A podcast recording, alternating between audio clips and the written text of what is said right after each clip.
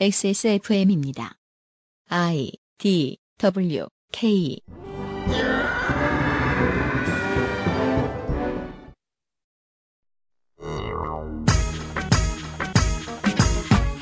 청와대가 전어를 구워놓고 노동계를 기다렸는데 노동계가 그 밥상을 엎었다.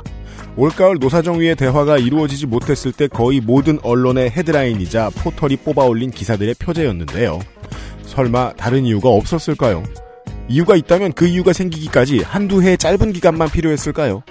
정치인에게만 맡길 수 없을 때 모두가 모여 결론을 도출하는 사회적 대화. 어디에 어떻게 쓰여왔는가를 12월의 시사 아카데미에서 알아보겠습니다.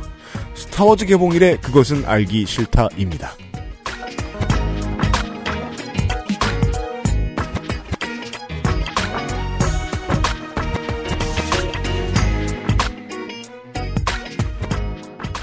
전 세계의 스타워즈 덕후 여러분 안녕하셨습니까? 아, 때가 밝았군요. 설마 오늘 방송이나 듣고 앉아 계시겠습니까?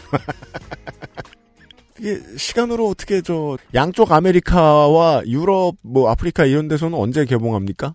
거기 계시는 분들도 제때 챙기고 계십니까? 스타워즈를 개봉하는 것이 지구상의 아니구나 이렇게 말해야죠. 인류의 이렇게 큰 명절이라는 걸 모르시는 분들께 알려드려야죠. 요즘처럼 이 영화사들이 어, 돈 없다 돈 없다 울상을 짓고 있을 때 디즈니는 어, 폭스 네트워크를 사들였죠. 돈이 많습니다. 유전 같은 것이죠. 어, 디즈니의 입장에서 스타워즈란. 마음 많은 제다이인 에, 전 세계 덕후의 명절날에 인사를 드립니다. XSFM의 그것은 알기 싫다 251회 목요일 순서입니다. XSFM의 유승균 PD입니다.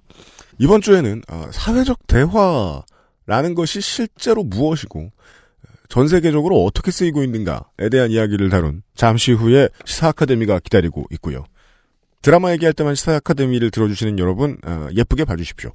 그리고 내일 시간에는 박래군의 인권 리포트 마지막 시간이 준비되어 있고요. 토요일에는 지난주 지지난주와 다를 바 없이 대한민국 치킨전 세 번째 시간이 준비되어 있습니다. 이번 주에 그것은 알기 싫다입니다. 광고를 들으시고 현재 부상에 신음하고 있는 김상조 독점거래위원장을 유선상으로 잠시 만나보시고 시사 아카데미 시작하도록 하죠. 그것은 알기 싫다는 1인 가구의 첫 번째 가구 알스퀘어 폴더매트에서 도와주고 있습니다. XSFM입니다. 내가 가장 행복한 시간? 음, 영화를 볼 때, 음악을 들을 때, 스마트폰이랑 가만히 있을 때. 이 모든 걸 전부 누워서 할 때.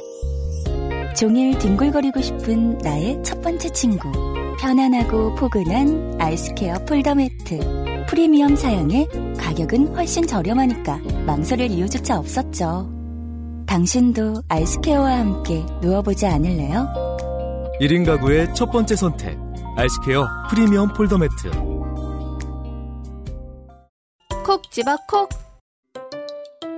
믿어도 되는 김치를 찾을 땐 콕 집어 콕. 햇서 빙진 김치. 재료부터 공정. 유통까지 안심. 직접 구매한 재료로 만드니까요. 그러니까 김치가 생각날 땐 콕 집어 콕. 손님 올 땐 접고, 빈둥댈 땐 펴고. 나만의 공간 관리, 아이스케어 프리미엄 폴더 매트.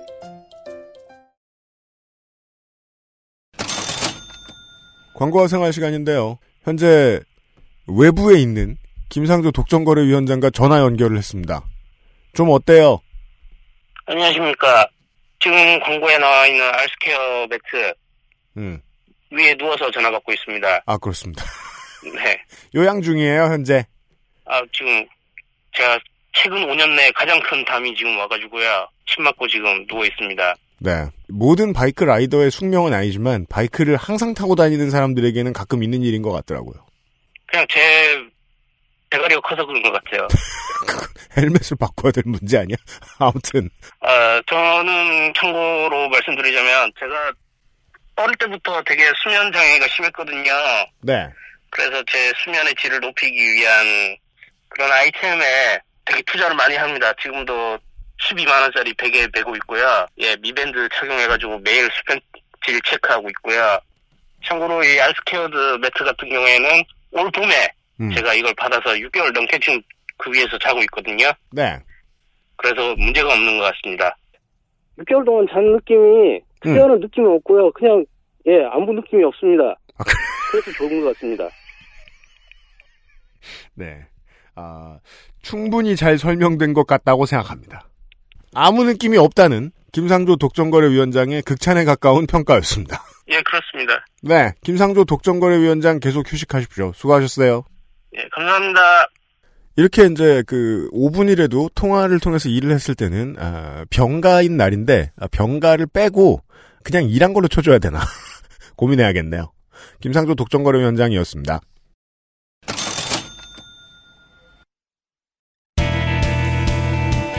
News Roundup History in the making. 그게 그거인 이야기를 하는 설명충들을 피하고 피하여 어, News Roundup을 늘 준비하고 있습니다. 윤세민 에디터입니다. 네, 안녕하십니까. 윤세민입니다. 그래도 이 얘기는 해야죠. 지금 전 세계는 트럼프 때문에 난리고, 네. 한국은 다스 때문에 난리인데, 네. 국민의당도 난리입니다. 다른 이유입니다. 네. 네. 어, 국민의당은 앞으로 되게 오랫동안 어, 나머지 세상과는 그 유리된 이유로 약간, 싸움을 많이 할 거예요. 약간 그 네. 1개월 1 논란인 것 같지 않아요? 뭐예요? 그게? 한 달에 논란 하나씩? 아. 그게 좀, 저, 좀 똑똑한 거기도 한 게요. 어, 바른정당은 이런 분란이 필요해요. 아, 저희 그 안양역에 내리면은 네. 유승민 의원이 손 하트를 하고 있어요. 어디 뭐, 저, 저, 유승민 의원도 그 아이돌, 저, 광고 모델들처럼 그 입간판으로 서 있나요? 이렇게 아니 현수막으로 손 하트를 하고 있고 후보를 모집하고 있더라고요. 아. 당원도 아니고 후보를 모집한다고? 네. 무슨 소리야, 이게? 네. 그건 잠시 후에 설명드릴 수 있을 것 같아요. 유승민 의원은 왜 그러고 다니는가? 유승민 대표는. 그리고 지난주를 달궜던 국민의당의 새로운 논란입니다. 네. 시작은 2008년부터입니다. 음. 그때는 국민의당이 없었지만 네. 국정감사에서 한나라당 주성영 의원이 네, 대구의 반문화 그, 그 사나이입니다. DJ의 비자금으로 의심된다면서 100억 원짜리 양도성 예금 증서를 공개했습니다. 그렇습니다. 주성영 의원은 이 때문에 명예훼손으로 약식 기소됐는데 이에 대한 정식 재판을 청구하지 않아서 300만 원 형이 확정되었습니다. 어, 본인이 밝힌 바로는 수사 중에 김대중 전 대통령이 서거하고 이 이후로 검찰에게 그만하자고 제안했다고 합니다. 그, 흔한 정치인들의 출구 전략이죠. 나 안 졌다. 근데 경향신문에서는 사정당국의 당사자 기혁 씨의 제보라며 당시 주성영 의원에게 이 제보를 한 사람이 당시 안산시장이었으며 현 국민의당 박주원 최고위원이라는 보도를 냈습니다. 박주원 의원은 그런 사실이 없다고 부정했습니다. 주성영 의원은 경향신문과의 인터뷰에서 박주원, 의- 박주원 씨에게 여러 번 전화가 와서 말을 맞춰달라고 요구했다고 밝혔습니다. 요게 좀 더 신빙성이 있어 보여요. 주성영 의원 전 의원 측의 주장이 조금 더 신빙성이 있어 보여요. 박주원 의원은 그 말은 거짓말이고 통화를 녹음했다고 반박을 했습니다. 음. 그리고 이야기가 점차 진실 공방으로 흘러가는 양상이었거든요. 네. 또 박지원 의원은 이 과정에서 이용주 의원의 음모가 있다는 인터뷰도 했습니다. 네. 네, 바른정당과의 통합 과정에서 있었던 음모다. 네. 한편 경향신문은 또 주성영 전 의원의 보좌관 인터뷰를 통해서 음. 정동영, 유시민, 문희상 관련 자료도 당시에 있었다는 주장을 실었습니다. 그렇습니다. 그리고 저희가 지금 녹음하는 날이 12월 13일이죠. 오늘 한겨레 신문에서는 또 주성영 의원이 그 검사 수사관 시절에 네. 예, 주성영 의원에게 어, 비자금 관련 자료를 전달한 적이 있다는 이야기를 했죠. 네. 근데 이제 그게 DJ의 비자금은 아니고 다만 수사는 그런 방향으로 진행되고 있었다라는 식의 이야기를 했었는데 검찰에서 업무를 할 때 넘겼던 자료를 주성영 의원이 잘못 오해하고 있는 것 같다라는 취지의 주장을 계속하고 있습니다. 그렇습니다. 어, 우리 집 그 수도꼭지가 이제 미디어 환경이라면 네. 수도꼭지를 틀면 이렇게 그 수도를 통해서 정치인이 이렇게 슥 나와요. 네. 이제 우리 집 수도관을 통해 나온 정치인이 어느 하수도 어느 상수도를 건너서 왔는가 이 물길에 대해서 아셔야 될 필요가 있습니다. 음, 음. 그, 그 문제를 짚고자 하면은 가장 참고가 되는 좋은 방송이 있어요. 아, 그 알실의 선거 방송이에요. 네. 네. 이걸 들으셔야 돼요. 그래야 국민의당 정치인들이 어디로 와서 어디로 흘러서 왜 이런 일이 생겼는가를 이해하실 수 있습니다. 참 색인이 안 된다는 게 안타깝네요. 그죠? 저 시사평론가들이 개별 정치인들의 히스토리에서 일관성을 딱 끌어내는 작업을 해본 적이 없다 보니까 이게 되게 병가지 상사라는 걸 모릅니다. 한두 가지만 설명을 해드리죠. 검경 출신 판사들은 뭐 정부에서 압박 압박받고 그런 게 지난 지난 정권 아니면 거의 없었으니까 네. 검경 출신 인사들을 정당이 끌어오고 싶을 때는 필연적으로 그 검경 출신 인사가 정부나 기업으로부터 억압을 당한 경험이 있어야 돼요. 그래서 아 나 이제 출세길 막혔구나. 그때 정치를 하려고 들여다봅니다. 그게 정치할 때 컨텐츠가 되죠. 박주원 국민의당 최고위원도 마찬가지입니다. 그게 이제 뭐 현 내사 도 중에 현직 검사장으로부터 외압을 받았다 뭐 이런 폭로를 했던 게 2000년이에요. 음. 2000년은 언제입니까? DJ 정부의 피크 시절입니다. 네. 국민의 정부하고 척을 진 인물입니다. 음. 한나라당이 땡겨 오죠. 제1야당 입장에서는 검찰에 정보통이 들어왔어요. 어디에 쓸까요? 검찰 시절의 자료들. 현 정부 sniping 했습니다. 그러려고 데리고 온 겁니다. 그건 100%입니다. 실제로 나가서 자기 입으로 스나이핑 하는 사람들이 있죠. 주성영 의원이 그거 하려고 하다가 정보원이 필요해서 땡겨 쓴 겁니다. 근데 주성영 의원 같은 경우는 지금 뭐 전혀 몰랐던 사람이다라고 이야기를 하고 있죠. 이 전에는. 네. 몰랐으면 자신이 무능한 정치인이었던 거죠. 박 전 의원 같은 경우는 업무 시절에 알았던 사람인데 같은 업무를 했던 사람인데 모를 리가 없다라는 이야기를 하고요. 그리고 이 사람이 왜 국민의당에 흘러왔느냐? 쉽습니다. 국민의당은 다 이런 사람들입니다. 그게 박지원 의원이 언론에서 인터뷰를 했었죠. 네. 안철수 의원이 처음에 이제 사람을 받을 때 음. 아무나 다 받아서 네. 이런 일이 일어날 줄 알았다. 네. 물론 박지원 의원도 약간 뒷짐지고 무책임한 소리를 하고 있는 것이 국민의당이 창당하던 시절에 전국의 후보를 다 내기 위해서는 이런 아무나를 많이 받았어야 됐습니다. 선거방송 그 예전에 들어보셨던 분들은 기억하실 거예요. 자민련 출신, 한나라당 출신, 오만 사람들이 다 들어옵니다. 남이 하던 심즈 같은 거네요. 박주원 의원의 박주원 의원의 입장으로 들어가 보자고요. 제1야당의 sniping을 이제 그 2008년이니까 이제는 여당이죠 다시 여당이 그전 정권의 sniping 지금은 적폐, 적폐청산이라는 이름이죠 이거를 그렇게 열심히 했고 그것 중에 되게 큰 건을 도와줬는데 나한테 자리가 안 왔습니다 다급한 거예요 정치 커리어에서 국민의당의 공천을 받아 들어온 많은 사람들은 이렇게 지푸라기 잡는 심정으로 들어옵니다 네. 국민의당이 아니라 다른 어떤 새로운 보수 정당이 생겨서도 거기로 들어갔을 겁니다. 이건 호남계라 들어온 게 아니에요. 공천을 줬기 때문에 들어온 거지. 그렇죠. 거기에서 이유가 분명하지 않고 가장 중요한 이유는 나에게 공천을 주는 정당이었기에 그가 나의 이름을 불러 주었기에 나는 여기에 와서 최고위원이 되었다. 라는 간단한 원리를 짚어주지 않더라고요. 그럼 그 prequel이 지금 안양에 걸려 있는 현수막이군요. 그렇습니다. 따라서 DJ의 정신을 계승한다는 당에서 뭐 이런 사람을 데리고 왔냐. 라는 분노는 박지원 의원의 한마디로 그냥 해결됩니다. 아무나 다 받았기 때문이다. 네. 예. 거기엔 음모가 없습니다. 뭐, 그 정도가 있고, 그 외에는 사실 모르시지 않거든요. 그 다음에는 뉴스를 많이 보시는 분들은. 안철수 대표 시절에 뽑아 올린 인물들 중에서는 이런 사람들도 많다. 보수 여당, 보수 야당 출신의 인물들이 상당히 많다. 네. 이런 걸 속가 올리기 시작하면은 꽤 많이 나올 것이다. 그리고 이 문제는 박지원 의원 같은 호남 중진들이 가장 많이 노리고 있는 포인트일 겁니다. 한 달에 한 번씩은 국민의당은 내흉을 겪어야 됩니다. 지난 총선에 국민의당의 깃발을 들고 또 나온 적이 있다라는 사실을 국민의당 호남 중진들이 밝혀야 됩니다. 마케팅을 위해서요. 그러니까 국민의당이 이제 그 신당으로 창당을 했는데 네. 새로운 얼굴은 하나도 없었잖아요. 새로운 얼굴이 어딨어요. 정치한다는 사람 몇이나 있다고. 그러니까요. 이건 무슨 롤드컵 같은 겁니다. 왜요? 팀이 바뀌지 선수가 바뀌진 않아. 누가 나와도 우승은 페이커 있는 팀이야. 새로운 얼굴이란 없습니다. 안철수 의원에게 참 그 고맙기도 한 거는 매번 대선 때마다 새로운 얼굴 바람이 불잖아요. 네. 그 바람이 없어지도록 자신의 온몸으로 캠페인을 하고 있어요. 네덜란드 소년처럼요. 새로운 얼굴이란 의미가 없어. 내가 계속 막고 있을 테니까 새로운 얼굴 찾지 마. 그건 나야. 이런 거요. 예. 안철수가 대변하는 바로 그 한 단어 새 없다. 예. 음. 그걸 확인하고 있습니다. 다음 뉴스 보시죠.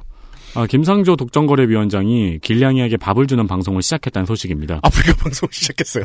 저한테 허락도 안 받고 우리 미디어 컴퍼니인데.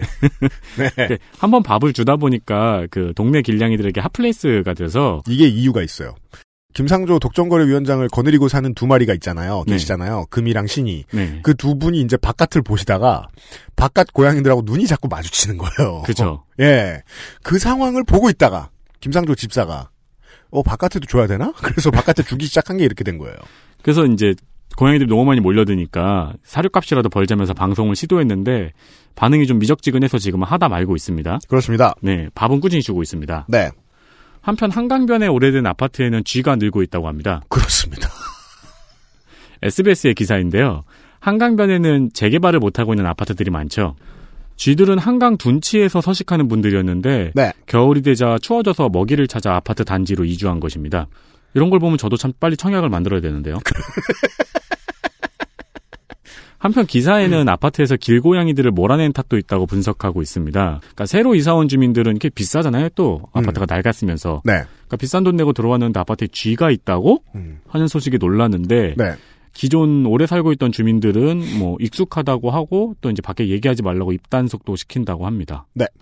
민속학을 보면 현대 민속학이라고 부릅니다. 그 보면 나오는 추세인데요.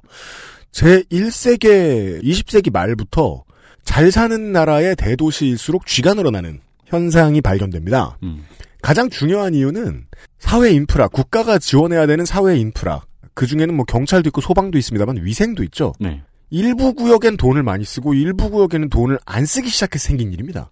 우리 저 저 더 와이어 얘기할 때도 얘기했습니다만은 길 건너는 되게 잘 살고 길 건너는 되게 못 사는 곳 네. 범죄율만 문제냐? 아닙니다. 이런 위생도 문제입니다. 가장 큰 문제이기도 하죠. 근데 또 재미있는 역전이 일어나는 거예요.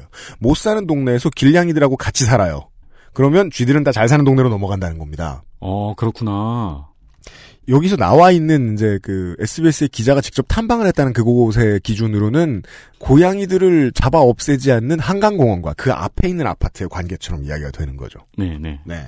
무조건 그, 그, 고양이들을 없앴기 때문에 이런 일이 생기는 것만은 아니겠습니다만은, 어, 매우 많은 나라의 대도시에서 흔히 발생하는 일이고, 이것이 이제 동아시아로 이식되기 시작한 것 같다. 일부 구역에서. 근데 좀 재미있는 역전이 일어나고 있다. 이 동네에서는 잘 사는 되게 큰 주상복합, 네. 혹은 재개발이 곧 예정된 곳, 혹은 재개발이 끝난 곳이어도 마찬가지예요. 새로 지어진 집이어도. 쥐가 잘 사는 곳에 더 많이 산다거나, 하수도가 잘 사는 곳에 더 많이 망가진다거나, 그러는 이유들. 보면, 주민들이 공해의 원인을 제공하고 있는 것 같은데, 요게 되게 재미있는 연구가 될 것 같아요. 예, 재미있어서 소개해드렸습니다. 개그맨의 유행어가 처음으로 소리상표로 등록됐습니다. 음. 개그맨 김대희 씨와 김준호 씨가 유행어를 지식재산권으로 보호하기 위해서 선례를 만든 것입니다. 네, 좋은 선배들이에요. 등록한 유행어는 김준호 씨의 케어의 주자나 이게 저는 기억이 잘 안 나더라고요. 그리고 김대희 씨의 밥 묵자 이거는 기억이 나죠. 네. 그리고 컬투의 그때그때 달라요와 생뚱맞조입니다. 음. 김준호 씨는 한겨레하고 통화를 하면서 이게 첫 사례이기 때문에 일단 상징적인 유행어로 등록을 시도했다고 했습니다.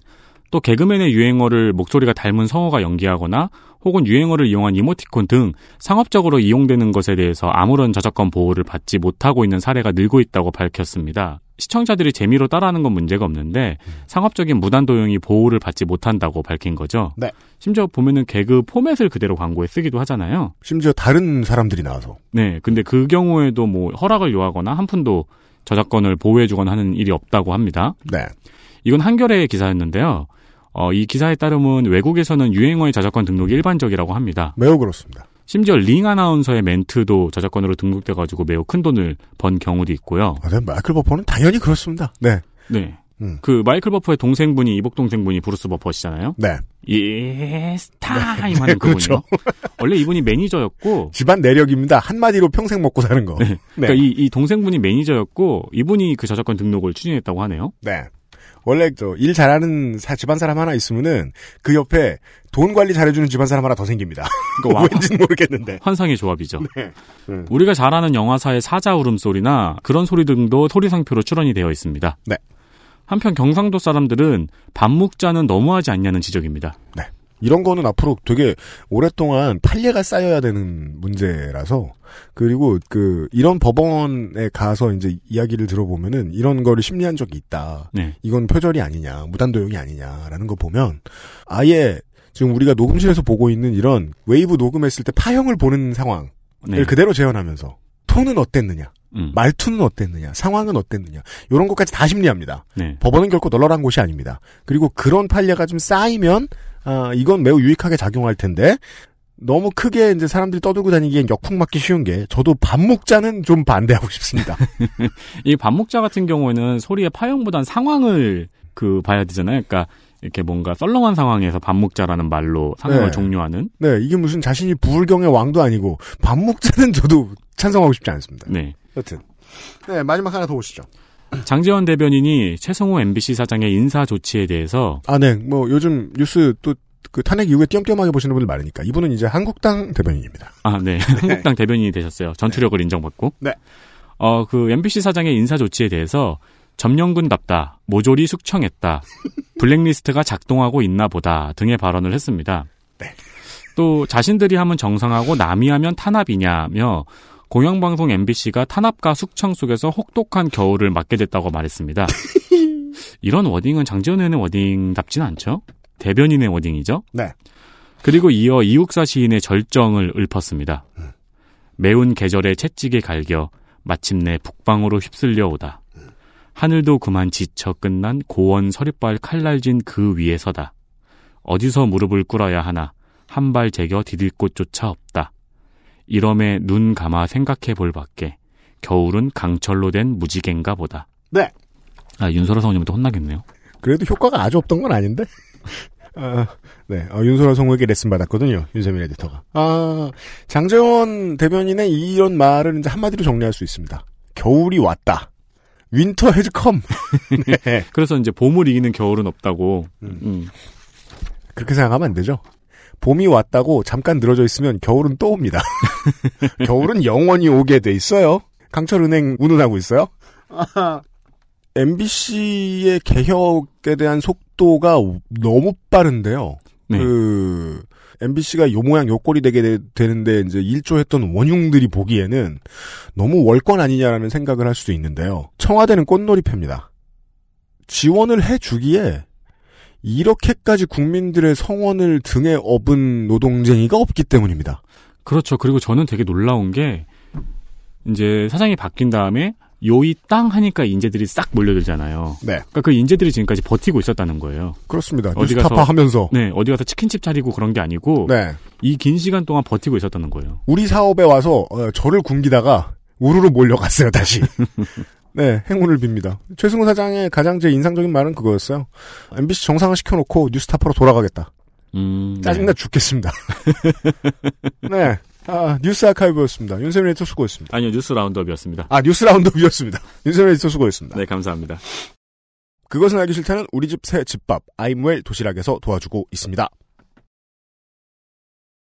XSFM입니다. 시래기 표고버섯밥, 현미 곤약 잡곡밥. 에이, 자취생인 제가 그런 걸 챙겨 먹을 수 있을 리가 없잖아요. 맛있는 고기 반찬도 먹고 싶고, 살찌는 건 맛없는 것보다 더 무서운데, 이런 걸 다 만족시켜줄 식사? 에이, 그런 게 있을 리 없잖아요. 아임웰 굿밸런스 도시락. 뭐죠, 그게? 방금 그쪽이 말한 거요. 시래기, 현미, 곤약, 각종 나물로 만든 가마솥밥. 거기다 고기 반찬 두 가지에 칼로리는 300 남짓. 그러니까 그런 게 어딨냐니까요? 방금 제가 말한 거요. 아임웰 굿밸런스 라이트밀. 맛있는 취향 저격, 아임웰 굿밸런스 도시락. 한방 건강학과 식품 영양학. 당신이 건강한 식탁에 대해 알 수 있는 모든 것. 2017년 12월 8일 원광 디지털대학교 한방 건강학과에서 당신의 시작을 기다립니다. 기분 좋은 포만감을 더한 저칼로리 한 끼 식사엔 맛있는 취향 저격, 아임웰 굿밸런스 도시락.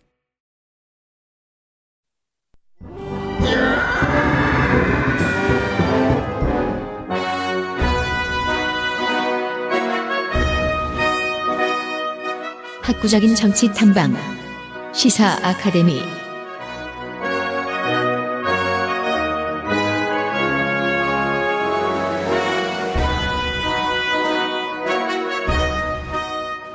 오늘도 아카데미 소리와 함께 2017년 12월의 시사 아카데미 시간입니다. 눈에 아. 잘안 띄는 문제 연구소 XSFM 부설 조성주 소장이 다시 나와주셨습니다. 네, 반갑습니다. 조성주입니다. 네, 간만이십니다. 네, 간만이네요, 진짜. 40대는 왜 이렇게 힘들고 바쁠까요?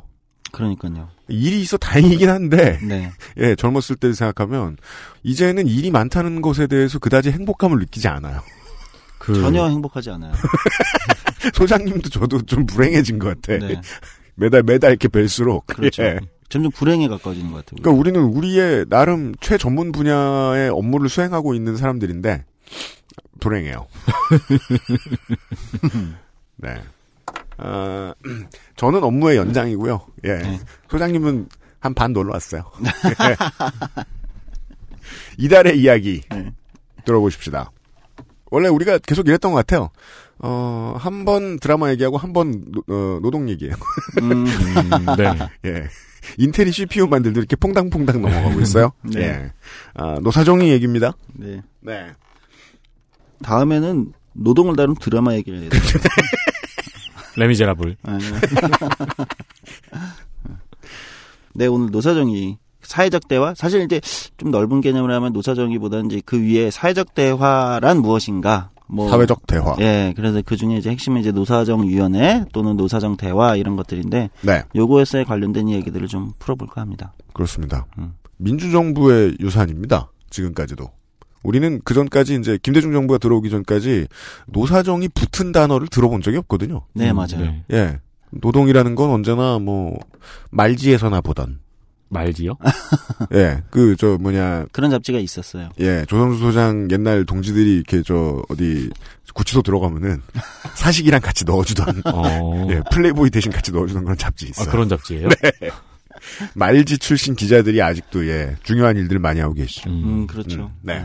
그 노사정의로 대표되는 건데 이제 UMC 잘 말씀해 주셨는데 이게 이제 노동이라는 게 87년 민주화가 됐다고 하지만 97년 김대중 정부 출범 이전까지는 노동은 아직 민주화되기 전인 거예요. 그렇습니다. 지금도 뭐 좀 시니컬하게 얘기하면 지금도 뭐 민- 노동 쪽은 아직 민주화가 덜 됐다. 뭐 이렇게 네. 얘기 비판적으로 볼 수 있겠지만 어쨌든 우리가 음. 형식적으로 보면 노사정 위원회라는 거 노사정 대화 세 단어가 어쨌든 뭐로 이름을 붙이든 노사정이 세 가지가 한꺼번에 붙는 단어가 김대중 정부 출범 이후 97년 출범 이후 나왔다는 것은 그 이전까지는 노동은 뭐냐면 이걸 공안의 관점에서만 접근했던 거예요. 공안. 음.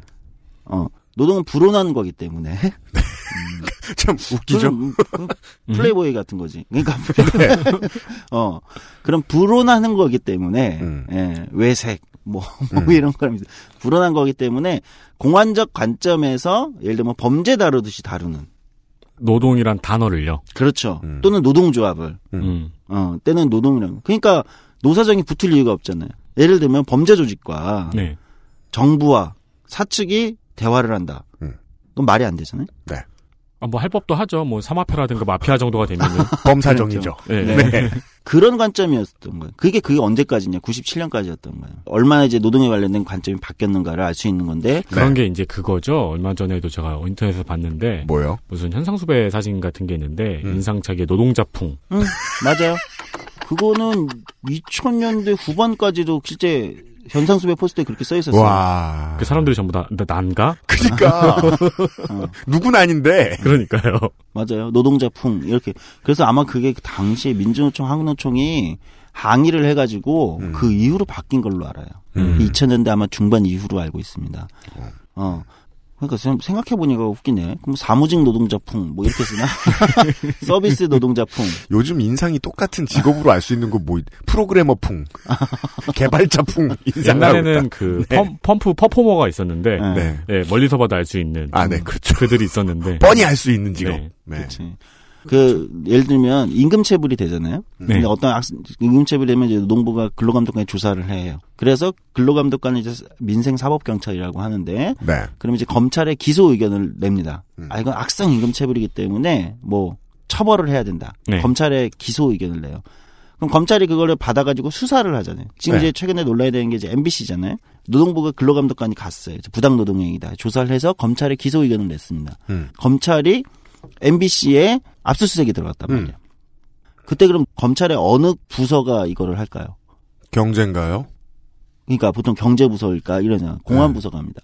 임금체불은 아마 저기서 할 건데 경제부서가 할 수도 있는데 네. 노동조합 관련된 뭐 부당노동행 이런 이제 공안부서 아, 그게 조합과 관련이 있으면 아직도 공안부서가. 예, 예, 그렇게 할 거예요. 그러니까 이제 임금체불 아마 경제부서가 하는 걸로 제 기억이 맞으면 네. 최근에 뭐 검찰 업무분장이 어떻게 바뀌었는지 모르겠지만 음, 아무튼 전통의 문제상 네, 옛날엔 어쨌든 노조 들어가면 공안이 했다. 공안이 했다는 그 거예요. 전통의 문제상 지금 검사하는 사람들은 되게 업무의 고- 그 격차가 크겠어요. 옛날엔 그게 동일한 업무 선상에서 놓여져 있을 텐데 지금은 아니니까. 아, 근데 검찰 같은 조직들은 음. 처음에 그 마치 우리가 저 이병 때 군대 들어가듯이 네. 어, 처음에 시작하자마자 전통부터 다 외우고 들어가야 되기 때문에 아, 예. 그렇지. 그렇겠네요. 예. 이제 이게 전형적으로 아직도 남아 있는 한국의 사정기관, 권력기관들에서 노동을 노동을 어떻게 어떤 보느냐. 보, 보는가. 여전히 공안적 검찰은 여전히 노동조합, 노동은 공안적 관점에서 보고 있다. 음. 이게 이제 87년 이전까지는 뭐 당연했고, 87년 민주화가 돼서도 크게 달라지지 않았던 관점인데, 97년에 이제 김대중 정부가 출범하면서 처음으로 노사정 위원회라는 게 우리한테 등장하기 시작합니다. 근데 이게 약간 비극이 있어요.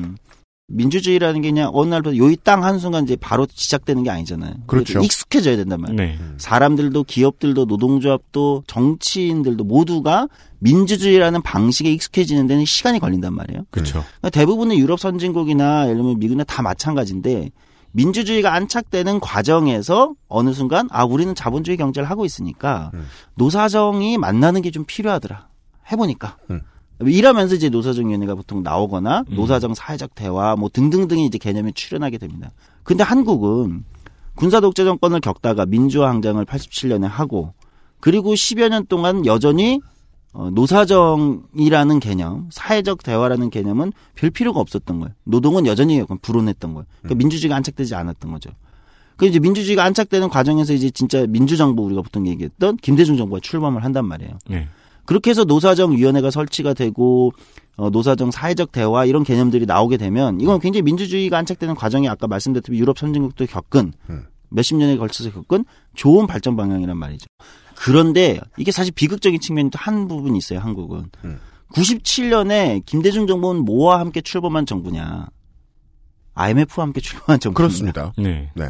원래는 노사정 사회적 대화라는 것이 민주주의에서 아 노동도 똑같은 대화의 파트너고 어, 좀 더 어떤 코퍼레티즘 같은 이제 유럽의 일부 국가들의 개념으로 가면 사실은 국가를 운영하는 중요한 가장 중요한 파트너다 이렇게 되는 나라도 있단 말이에요. 독일이 나중에 말씀드리면 독일이 네. 그런 예인데 어쨌든 뭐 그건 발전 나라마다 차이가 있으니까 그런데 그렇게 가는 과정이 민주주의에선 자연스러운데 한쪽에서 경제적 측면에서는 우리는 IMF 경제 위기가 97년에 발생했단 말이죠. 네. 김영삼 퇴임 직전에 터트렸죠. 예. 네. 터뜨렸는지 맞았는지는 네, 맞았죠. 모르겠지만. 그러면 되게 아이러니하게 네. 노사정위원회가 IMF 위기를 탈출하기 위한 대화를 했겠네요. 그렇죠. 이게 비극의 시작이 비극의 시작입니다. 그 IMF 위기를 탈출하기 위해서 노사정위원회가 할 말은 노조의 양보잖아요. 맞아요. 바로 그 지점이 한국에서 노사정 사회적 대화라는 것, 노사정 위원회라는 기구 등등을 둘러싼 지금까지도 그러니까 지금 20년이 지난 지금까지도 엄청난 논란을 겪고 있는데 논쟁을 하고 있는데 노동계에서는 음. 이게 이제 우리가 뭐 어, 지난 한 10월에 문재인 대통령이 노조들을 초청했을 때 민주총이 뭐 노사정위원회 어쩌저쩌 하면서 불참을 선언하고 뭐 이런 거가 연관이 되는 거예요. 20여 년 동안 논란이 되는데 어, 요 논란의 과정들을 우리가 한번 살펴보겠지만 그러니까 그 출발이 하필이면 그렇게 꼬여버린 겁니다. 음. 윤세민 기자 얘기대로. 그러니까 그렇게 첫 출범 98년에 그렇게 해서 출범했던 노사정 위원회가 처음 다룬 안건이 뭐냐. 거기서 합의했던 게 뭐냐. 정리해고제. 그렇죠. 파견법이에요. 그렇죠. 어, 파견제도 도입이에요. 음. 그러니까 이게 다른 나라들의 노사정 사회적 대회의 첫 시작하고 다른 겁니다. 보통 첫 시작을 그렇게 하는 경우는 별로 없어요. 김대중 정부는 IMF와 상관없이 노사정 위원회를 구성하고 있었겠죠? 그걸 상정하고 있었죠, 당연히. 네. 민주총이 합법화되고 등등등의 여러 가지 조치들이 있었단 말이죠.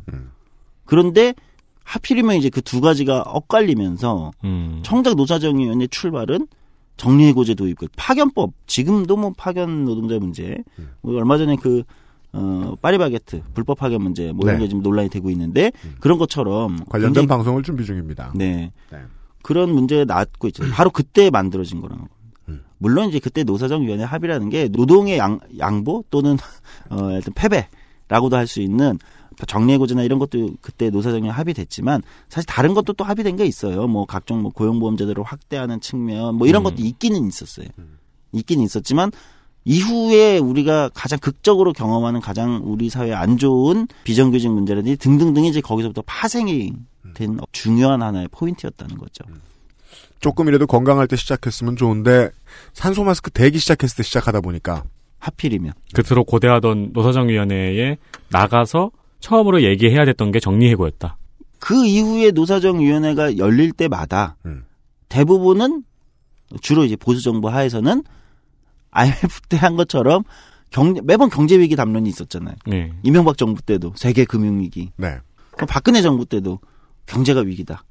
그러면 노사정위원회를 열어서 늘 했던 게 똑같은 방식이었다는 거예요. 정부에서 보수 정부에서 늘 그랬어요. 기업이 하고 싶은 말을 하는 자리처럼. 어, 경제가 위기니 우리가 지난번에 합의 그런 97년에 노사정 합의로 IMF를 극복했듯이 이 기업의 논리입니다. 네. 재계와 이제 당시 보수 정부의 논리입니다.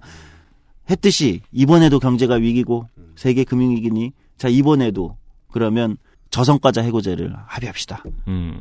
성과 태- 연봉 퇴출제를 합의합시다. 이렇게 계속 되는 거죠. 97년에 써내려고 한 초안을 네. 베꼈다. 그렇게 되는 당시에 이제 처음으로 야당이 돼본 음. 군부 정권의 후신 정치인들도 이 정도 같았으면 뭐 어, 노동계에 참여시켜도 나쁘지 않겠는데 정도의 계산이 나왔다. 예, 그렇게 된 겁니다.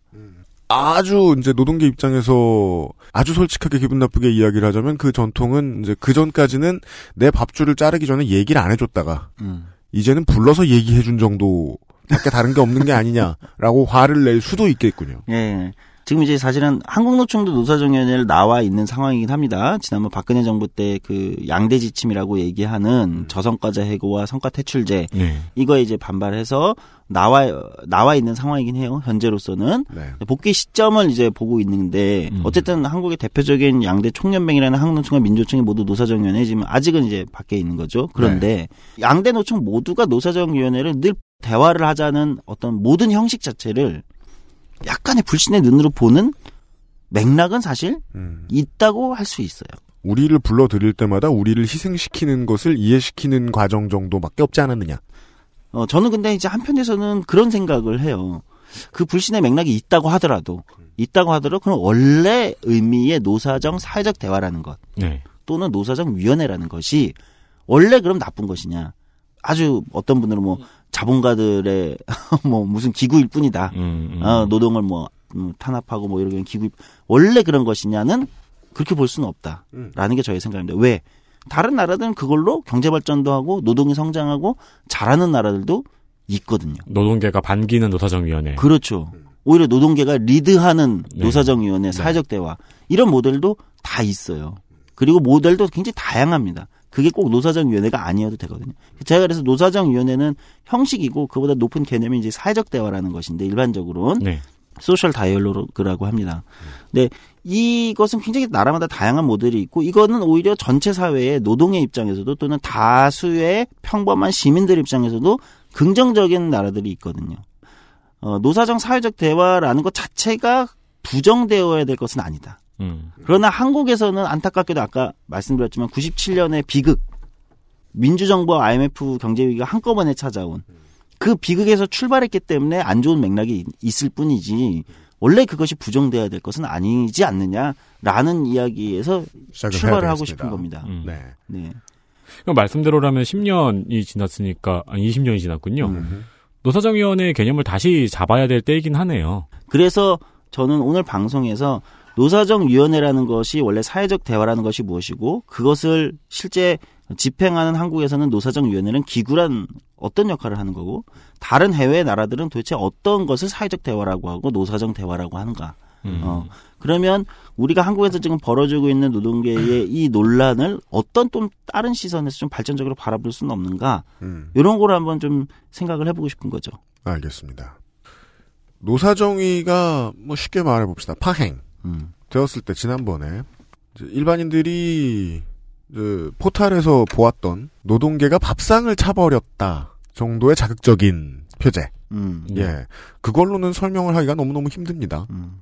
사회적 대화를 온 국민을 대상으로 한 어떤 제도나 규정을 만들기 전에 사회적 대화를 하겠다고 했는데 음. 어, 그 자리에 안 나가는 이유가 그 어, 식사 메뉴 때문일 것은 아니거든요. 그렇죠. 네. 정말로 싫어한다면 전어가 싫어요. 그때가 전어철이 되게 살짝 전 아니었나요? 집에 있는 반려동물이나 아이가 이제 그 밥을 걸러도 말이에요. 네. 이유가 다양할 것이기 때문에 고민해야 될 게 많거든요. 음, 그건 그렇습니다. 예, 근데 그렇게나 단순 회로로 기사를 써내려갔으니까 음. 그게 좀 못마땅했던 거죠. 보수 언론과 경제지는 이 노동계를 대하는 꽃놀이패가 있어요. 네. 정부가 손을 들어주면 노동계의 손을 들어주면 정부를 욕하면 되고요. 그 노동계가 정부 쪽에 등을 돌리면 노동계만 욕하면 됩니다. 정부 말 안 듣는다고. 정부 편을 들으면 됩니다. 네. 음. 예. 그 상황을 보고 있거든요. 그것도 어찌 보면 한 20년째 반복되고 있는 것인지도 그렇죠. 모르겠어요. 예. 제, 저는 되게 그때 궁금했던 게, 네. 그러니까 지금 이제 사람들의 반응은 마치 노동계를 떼쓰는 어린아이처럼, 음. 예, 생떼를 부리는 어린아이처럼, 전화를 줘도 안 오는. 음. 그렇, 그렇죠. 어린아이처럼 이렇게 표현을 했는데, 네. 노조라는 것도 어쨌든 간에 사람들의 관심이 있어야 존속이 가능한 집단인데, 음. 저런 식의 해석이 어떻게 가능하고, 어떻게 저런 식의 상황이 가능한지가 조금 의아했거든요. 음. 여러 가지 입에 많이 오른 게 전어인데 네.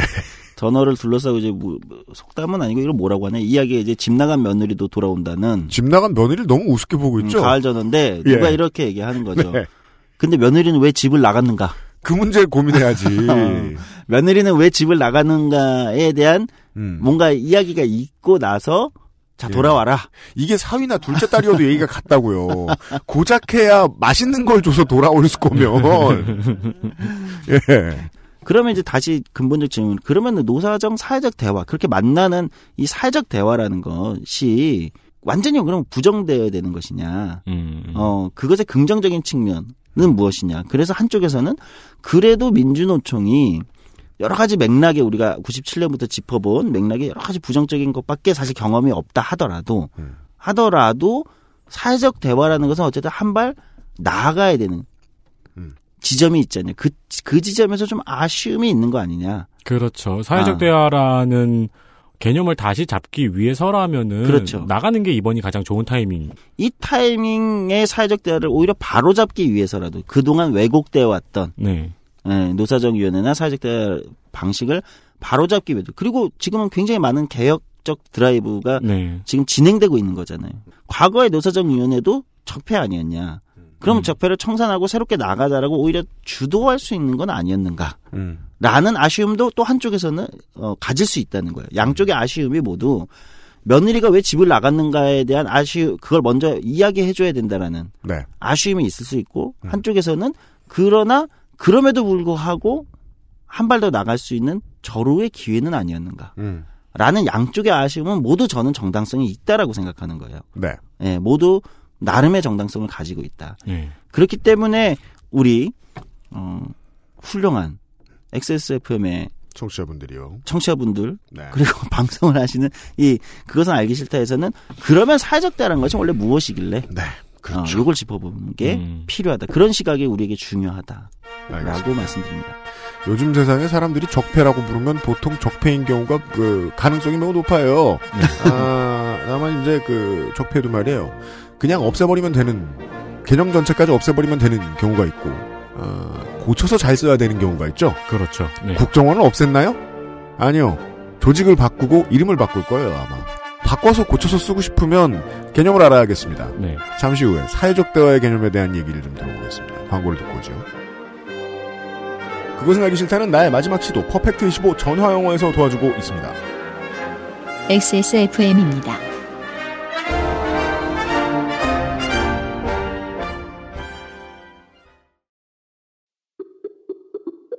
어제는 난리도 아니었어. 이번 거래는 진짜 사기였다니까. 나야 알지. 내가 좀만 더 영어를 잘했어도 이런 일 안 생겼지. 근데 어떡하냐? 무역업이 12년 차에 토익도 900을 넘는데 영어는 계속 속을 썩인다니까. 영어를 책으로만 잘해요, 내가. Um, hey, why don't you call Perfect 25? 뭐? Perfect 25. 뭔데 그게? Perfect 25 English phone call service. 이거 말하는 거야? 퍼펙트25.com? Yeah, that's a good start. 콕 집어 콕. 좋은 원료를 쓴 김치를 만들 시간이 없을 땐 콕 집어 콕. 배추, 무, 고춧가루, 생강, 전부 국산. 다시마, 홍합, 표고버섯도 아낌없이 쓰죠. 그러니까 김치가 생각날 땐 콕 집어 콕.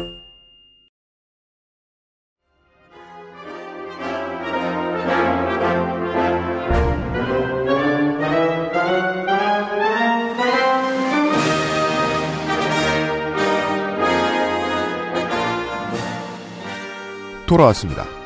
노동계와 이제 국가 시스템과 어, 자본가들이 모여서 대화를 나누는 일 다른 나라도 많이 해왔고 한국도 했는데 한국은 하필 그걸 하려고 하는 정부가 들어왔더니 그 전 정부에서 IMF를 선물로 주는 바람에 상황이 이렇게 되었다.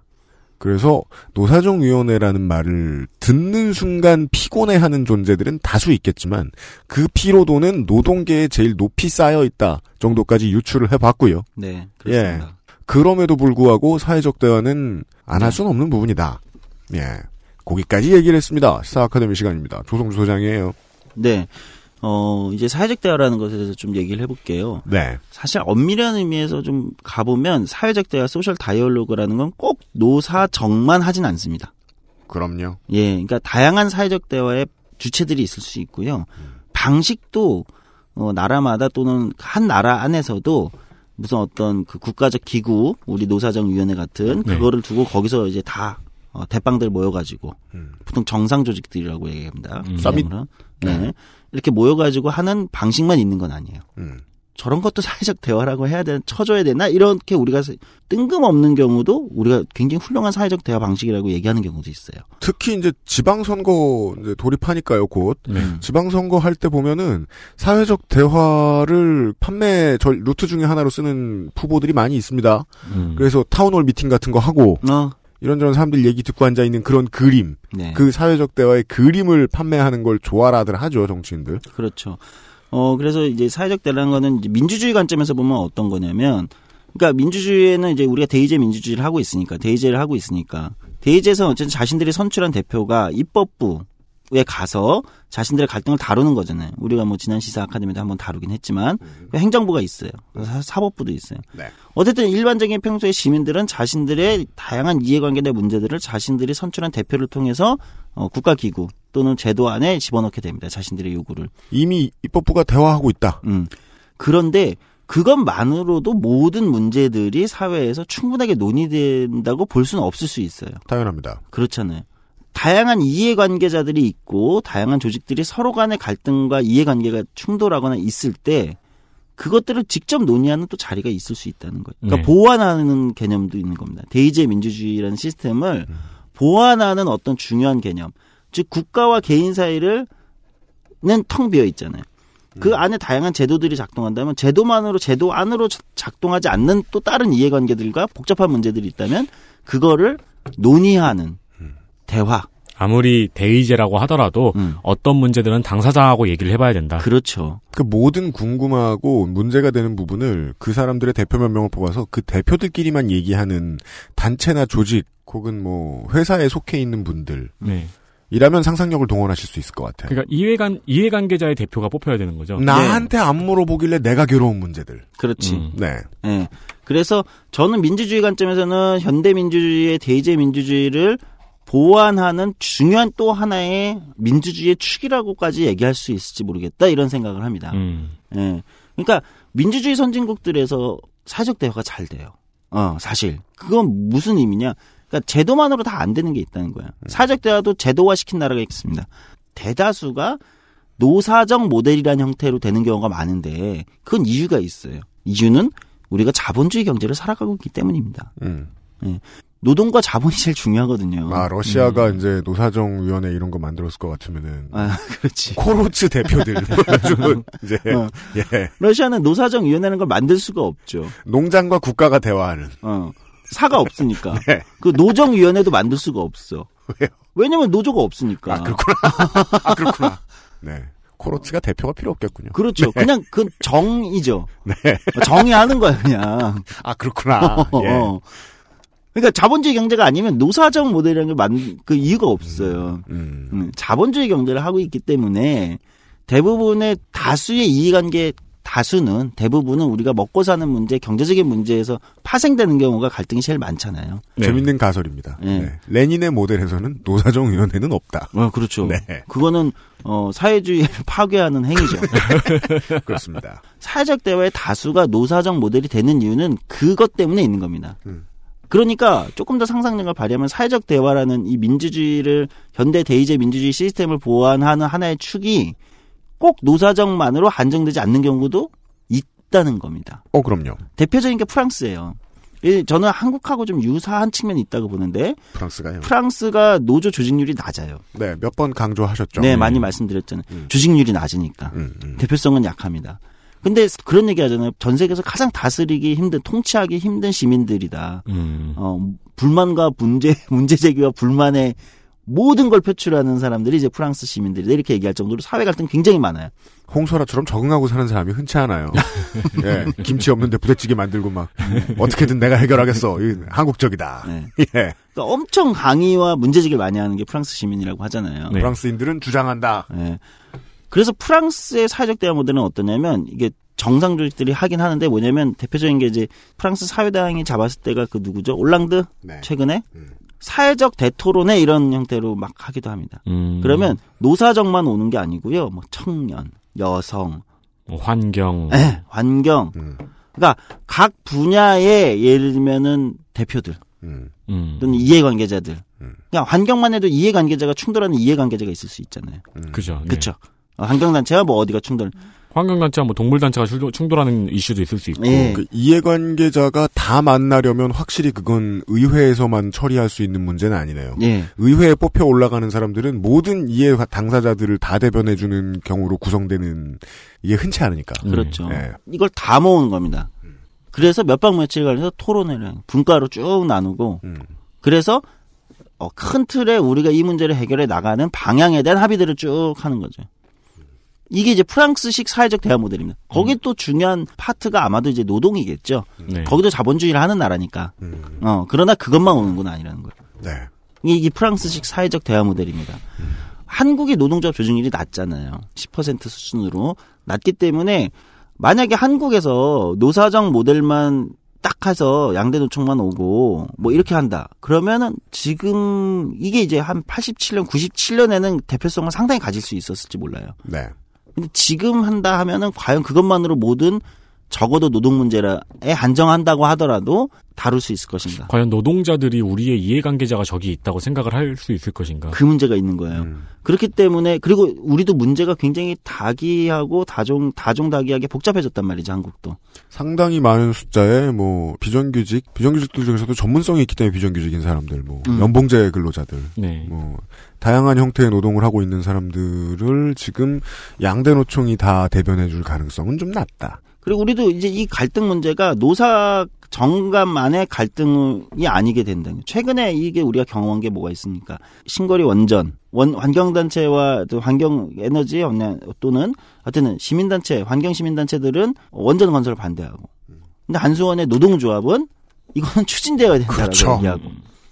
요파 씨의 네. 사연이 왔는데 안 웃겨서 소개를 못 해드린 건데 자기도 이제 정권 교체를 꾸준히 바래왔던 시민의 한 사람이었기 때문에 음.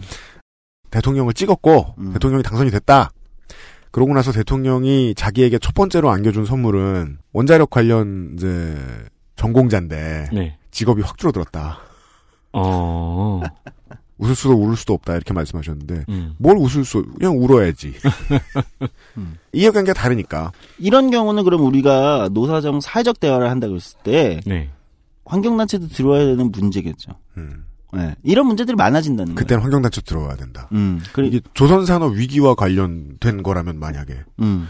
은행이 들어와야 돼요. 그죠. 그 안에. 금융 금융업계가 들어와야죠. 그리고 금융업계가 무슨 리스크를 지는지 봐야 되니까 은행의 노조가 들어와야 돼요. 근데 은행의 노조가 하는 얘기하고 조선산업에서 일을 하고 계신 노조가 하는 얘기하고 음. 남해 쪽에 도시에 있는데 이제 거기서 세금을 받아야 되는 지자체의 입장하고 다 조금씩 다를 거예요. 네, 맞아요. 예. 남의 안에 살고 있는 물고기 입장도 다를 거고. 그러면 다한테 물어봐야 된단 말이에요. 물고기한테만 못 물어보지. 음. 한참 이제 뭐 소위 표현이 뭐 적절치 않으시지만 후진국 또는 개발도상국에서 이제 이- 이게 경제 성장을 막 초기 자본주의 경제 성장을 할 때는 음. 그 이해관계의 폭이 그렇게 넓지 않을지도 몰라요. 왜일까요? 그냥 노사 간에 노사 정간에만 문제가 해결될 수 있죠. 왜냐면 환경 문제 뭐 등등등 아직 신경 쓸 여러 개 초기에 막 없잖아요. 지금의 중국이군요. 아, 네.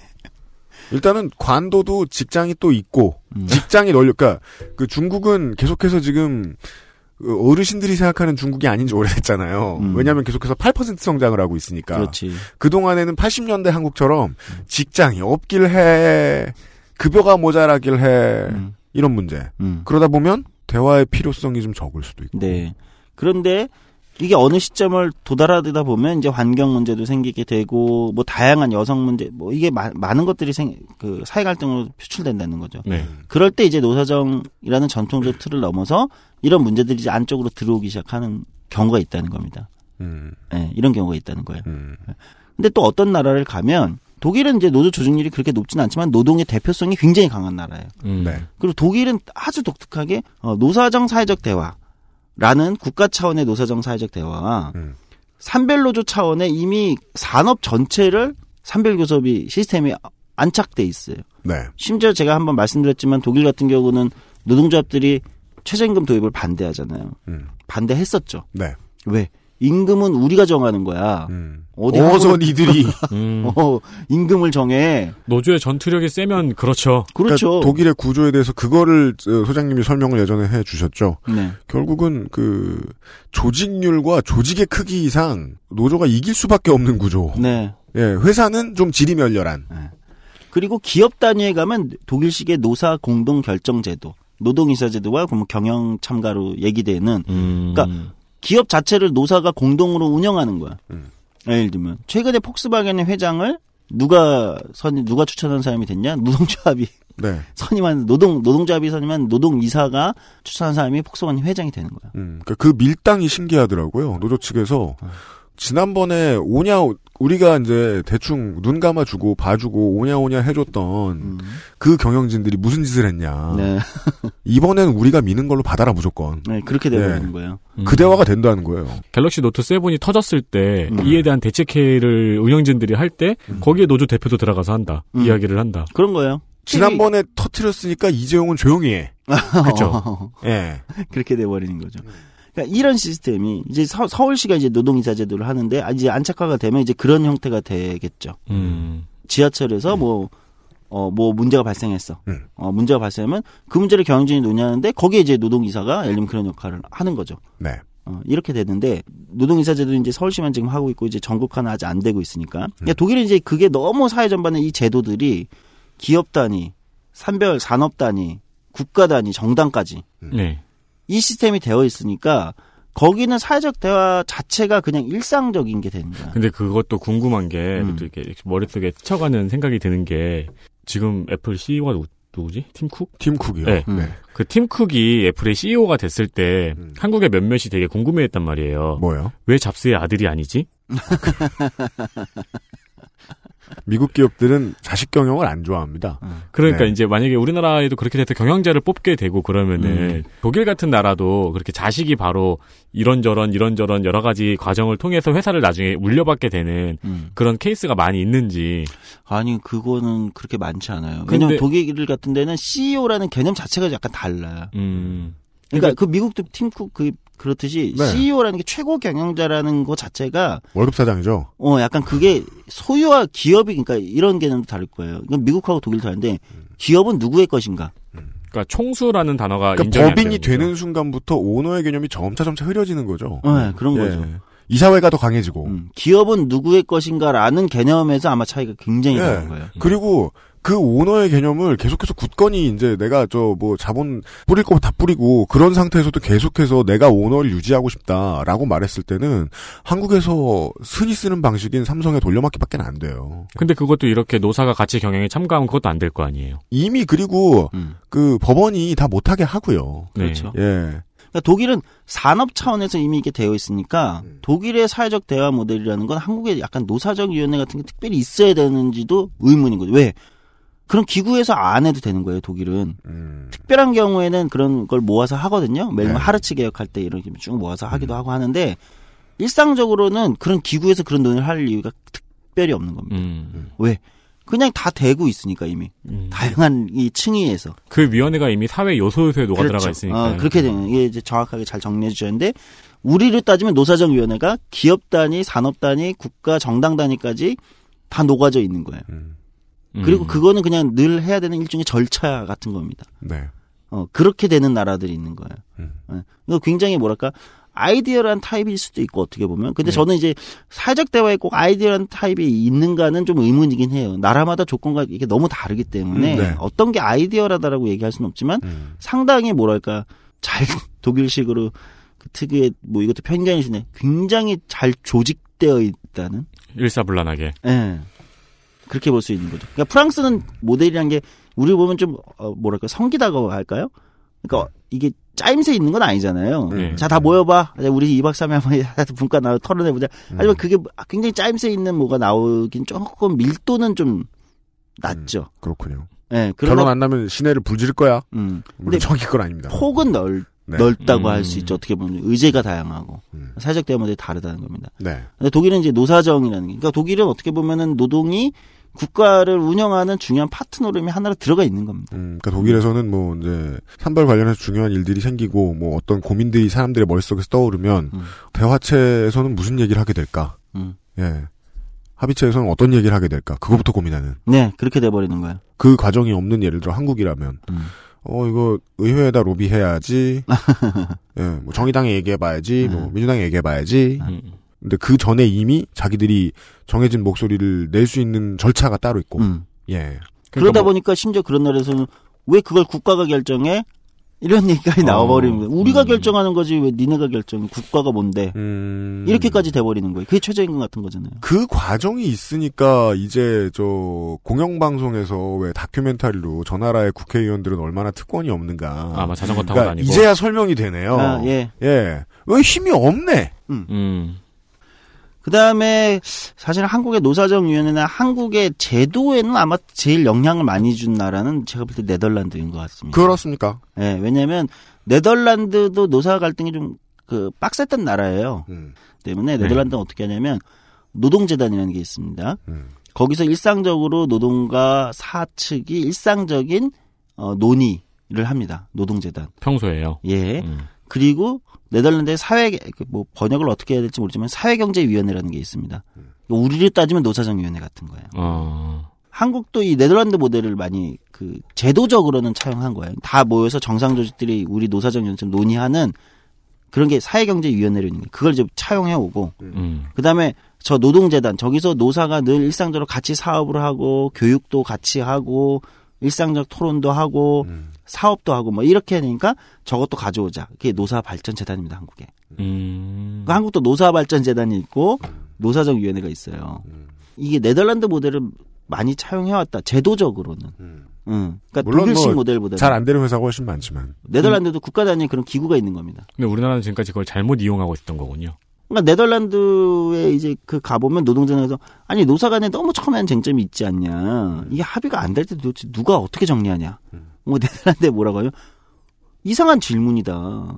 그거야말로 이상한 합의가 될 때까지 논쟁한다 우리는. 음. 몇 년이 걸리다. 끝장 토론. 아, 그럼 그렇게 대답하는 거거든요. 애시당초 합의가 되는 문제를 왜 거기 가서 얘기해? 아, 그렇지. 음. 어. 합의가 될 그러면 이제 그럼 거기서 당신들이 합의했는데 노동재단은 흥미로운 건 네덜란드의 노동재단은 국가기구는 아니에요. 노사가 만든 자율적 기구예요. 어, 그냥 재단이에요. 네. 음. 노사가 만든 정부가 들어가 있는 게 아닙니다. 음. 근데 노동재단 노사가 합의하잖아요. 근데 흥미로운 건 그걸 그냥 정부가 그대로 진행을 합니다. 음.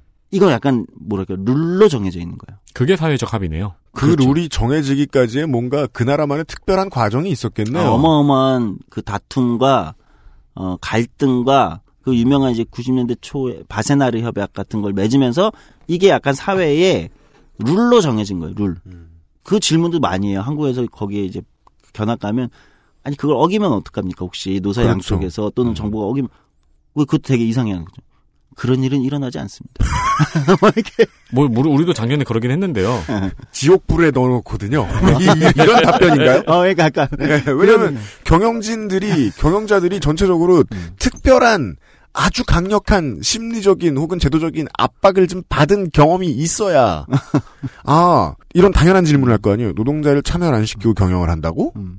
빨간불에 길을 건넌다고 같은 네, 약간 네. 그렇게 그래서 그러면 어떤 기업이 이런 질문도 했, 는데 제가 이제 저는 안 가봤으니까 네덜란드 근데 이제 갔다 온 사람들이 심, 힘든 텐데 그러면 어떤 기업이 여기서 정한 협약을 어기 어겼으면 어떡합니까? 음. 어떻게 합니까? 그러면 그런 일도 분명히 있겠죠. 그리고. 있잖아요. 네. 그러면 거기서 그러네 공문을 보냅니다. 시정하라고 고치라고. 음. 이제 우리한테 되게 당황스러운 공, 공문을 보내면 시정하라는 공문을 보내면 고쳐집니까? 음. 당연하죠. 그래요. 우리나라의 공무는 아무것도 안 했다는 뜻이잖아요. 어. 음. 그러니까 이게 약간 저도 이제 납득하기 힘든 이게 그냥 룰로 되는 거예요. 한국의 중요한 빈 부분이 있잖아요. 음. 시정 명령에는 공권력의 협박이 따르지 않는다. 네. 음. 네덜란드는 있나 봐요? 그러니까 그런 예. 게 있는 것 같은. 근데 그걸 노골적으로 드러내지도 근데 않는데. 저는 그 오히려 또 어떤 생각이 드냐면은 이 심지어 이 노사 재단이 정부 기구가 아니고 그냥 음. 자율적인 재단이라고 말씀을 하셨잖아요. 네. 그런데도 그런 파괴력이 있다고 말씀을 하시니까 음. 그 어떤 생각이 들면 국민 모두가 자기가 노동자라고 알고 있나 보네라는 생각이 드는 거예요. 그럴 수 있어요. 아, 네. 그것도 그것도 정신적인 인프라죠. 네. 맞아요. 문화적인 인프라죠. 어, 그렇게 맞아요. 그, 네. 그런 인프라가 그런 정신적인 인프라가 퍼져 있으면은 기업은 당연히 그 재단의 말을 안 듣는 생각을 못 하는 거죠. 음. 음. 아, 국민의 명령처럼 되는군요. 네. 문성근 씨가 말하는 그거 말고 그게 나쁘다는 건 아닙니다만. 그치. 우- 이거를 벗어나는 건 우리 사회를 파괴하는 행위야. 나는 이적 행위야. 어, 그치. 이적 행위야. 예를 들면 이렇게 되, 되어 있는지도 모르는. 그래서 사실 그, 저는 그렇게 보입니다. 오? 합의를 안 해? 어. 이런. 그게 합의한 마치 걸 어겨? 뉴스에 그 기업의 범죄 사실이 보도되는 것 같은 가- 그런 파괴력이 있다고 네, 생각하는 네, 걸 수도 네. 있고. 그런 거예요. 그게 차이가 있는 거예요. 음. 그런 차이가 너무 큰 거죠. 어쨌든 제도적으로는 많이 이제 우리나라가 제도적으로 차용을 많이 해왔다. 이렇게 음. 뭐 네덜란드 모델이 그렇습니다. 그러니까 이, 이 모델도 흥미롭죠. 이건 이제 독일하고는 또 모델이 다른 거잖아요. 어, 독일처럼 아주 유기적으로 짜여지는 게 아니라 네. 그런 기구들이 근데 사회적 합의가 이미 그렇게 전 사회를 그냥 이미 가이드라인을 강하게 쳐서 작동시켜 버리는 네. 이런 모델. 아마 이런 모델을 많이 꿈꿨었던 것 같아요. 음, 한국은. 네, 그래서 음, 서울시도 이제 노사정 서울 모델 협의회라는 게 있어요. 음. 음, 근데 그게 뭐냐면 이 네덜란드의 그 모델 자체 폴더 모델이라고 하는데 네. 네. 그 모델을 이제 차용해 온 겁니다. 예전에 서울시장 고건 서울시장 시절에 차용해 와서 노사정 서울 모델 위원회가 있어요. 그러니까 이런 게 이제 학자들 사이에서 또는 여러 가지 연구자들 사이에서 굉장히 오래전부터 이제 알려져 있었고 이런 것들을 많이 차용하려고 이제 제도적으로는 시도가 있었다는 거죠. 한국의 노사정위원회 노사발전전은 이제 비슷하다고 볼 수 있고요. 음. 음. 알겠습니다. 그리고 또 특이한 데를 하나 말씀드리면 한 군데가 더 있네요. 음, 북유럽 나라들입니다. 아, 삼국 정도 생각할까요? 예. 네. 북유럽에 이제 스웨덴, 뭐 핀란드, 노르웨이 이런 나라들. 음. 저는 이거 뭐 학자들의 의견이 좀 다를 수 있지만 저는 이 나라들은 그냥 노동조합이 국가를 먹었다. 먹었다. 음, 그러니까 노사정 대화라는 게 과연 의미가 있는 것인가? 천지를 먹다. 네. 어, 그렇지. 그냥 노동조합이 국가를 운영해. 음. 국가 자체를 노동조합 조직률이 70에서 80%가 되는 나라. 그러면은 노조가 국민이니까 맞죠. 어, 그러니까 노동조합 조직률이 70에서 80%가 되면 이게 노사정 대화라고 할 수 있는 수준인가? 그냥 노조가 국가를 운영한다고 해버려도 크게 상관이 없는. 아, 수준. 사와 정의 무게감이 뚝 떨어진다. 네. 음.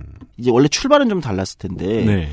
지금은 이미 그렇게 돼 있기 때문에 이런 나라들에서 노사정 대화라는 거는 뭐랄까 조금 다른 의미를 국가를 운영하는 논의를 하는 겁니다.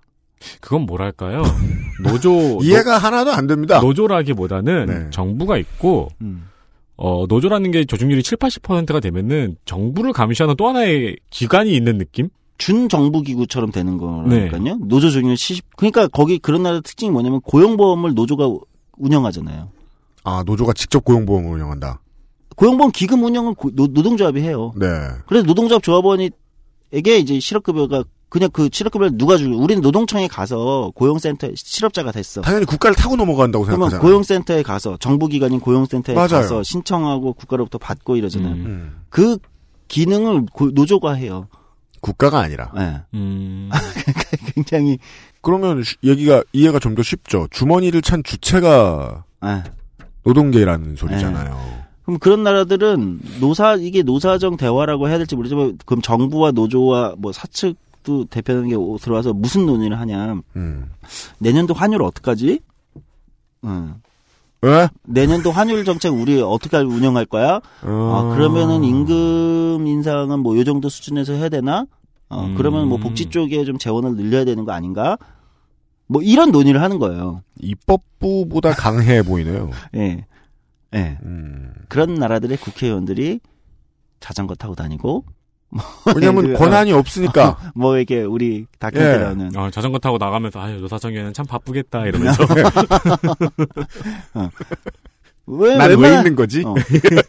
대부분의 국가 운영 사회적 갈등이 거기서 그냥 다 그냥 결정되는 거잖아요. 자전거 타려고? 어, 보통 진짜 그렇습니다. 그런 나라들이 그래요. 음. 이게 그게 처음부터 그랬던 건 아니에요. 그런 나라들도. 근데 이제 지금은 그렇게 되는 거죠. 이거는 제가 볼 때 사회적 대화 모델 중에 하나라고 보통 얘기하는데 음. 굉장히 다른 형태죠. 처음에 그 설명을 왜 해주셨는지 알겠습니다. 이런 사회적 대화가 필요한 이유, 그리고 거기에 노동계가 좀 중요한 주인공 중에 하나로 끼어야 되는 이유는 그 이 나라들이 자본주의 사회이기 때문이다. 네. 근데 자본주의 국가가 민주주의를 채택하고 있다면 음. 그러게요. 생각해 보면 국민이 곧 노동계 네. 일 가능성 높은 거예요. 그렇죠. 예. 네. 자본주의니까. 네. 네. 근데 우리가 최근에 드디어 그 특수고용 노동자의 노동자성에 대한 이야기를 하기 시작했잖아요. 네. 그러면서 우리는 드디어 이 길에 많이 깔려 있는 2, 3인 업체의 사장님들의 네. 노동자성에 대해서 고민을 진지하게 해보기 시작했단 말이에요. 음. 거기까지 넓어지는 것에 대해서 제가 지금 어떤 생각이 드냐면 그러면 정말 다 노동자인데 음. 다 노동자인데 그러니까 지금까지 우리 각 나라별로 사회적 대화 안에서 노사정이라는 게 어떤 식으로 운영되는 게 이게 지금 방송을 이제 여기까지 들으셨으면 조금씩의 차이가 있고 음. 맥락이 좀 있다. 그럼 한국으로 돌아보면 한국은 무엇인가? 출발의 맥락은 우리는 IMF란 말이에요. 음. 아 이제 맥락이 왜 중요한지를 알겠습니다. 네. 예. 맥락의 출발이 어쨌든 IMF란 말이죠. 20년이 지난 그러면은 2017년에 우리의 사회적 대화 모델은 이 중에 뭘 채택해야 되는 것인지 아니면 우리만의 무엇을 만들어 가야 되는 건지 얘기 기로에 놓여 있는 겁니다. 아 그렇구나. 그래서 그 독일의 사례도 그렇고 네. 프랑스의 사례도 그렇고 유럽의 사례도 그렇고 그러니까 그 북유럽의 사례도 그렇고 말씀해 주시면서 계속 그 나라는 그냥 그래요라는 뉘앙스의 설명이 꼭 들어갔었잖아요. 음. 그걸 결정 짓는 것이 우리의 시작은 IMF였던 거군요. 그렇죠. 그러니까 우리는 노사정위원회가 열린다고 하면 노동법에 뭐가 근로기준법이나 노동조합법이나 뭐 대부분 근로기준법인데 이런데 뭐가 한쪽 입장에선 계약, 한쪽 입장에선 개정되는 음, 음, 음. 그렇죠. 늘 그런 거예요. 그럼 이 얘기를 독일 가서 하면 독일 사람들은 그럼 노사정위원회를 왜 해? 그러면 이제 또 설명해 주는 사람이 그 나라는 그냥 그래요라고 하시겠네요. 네. 네.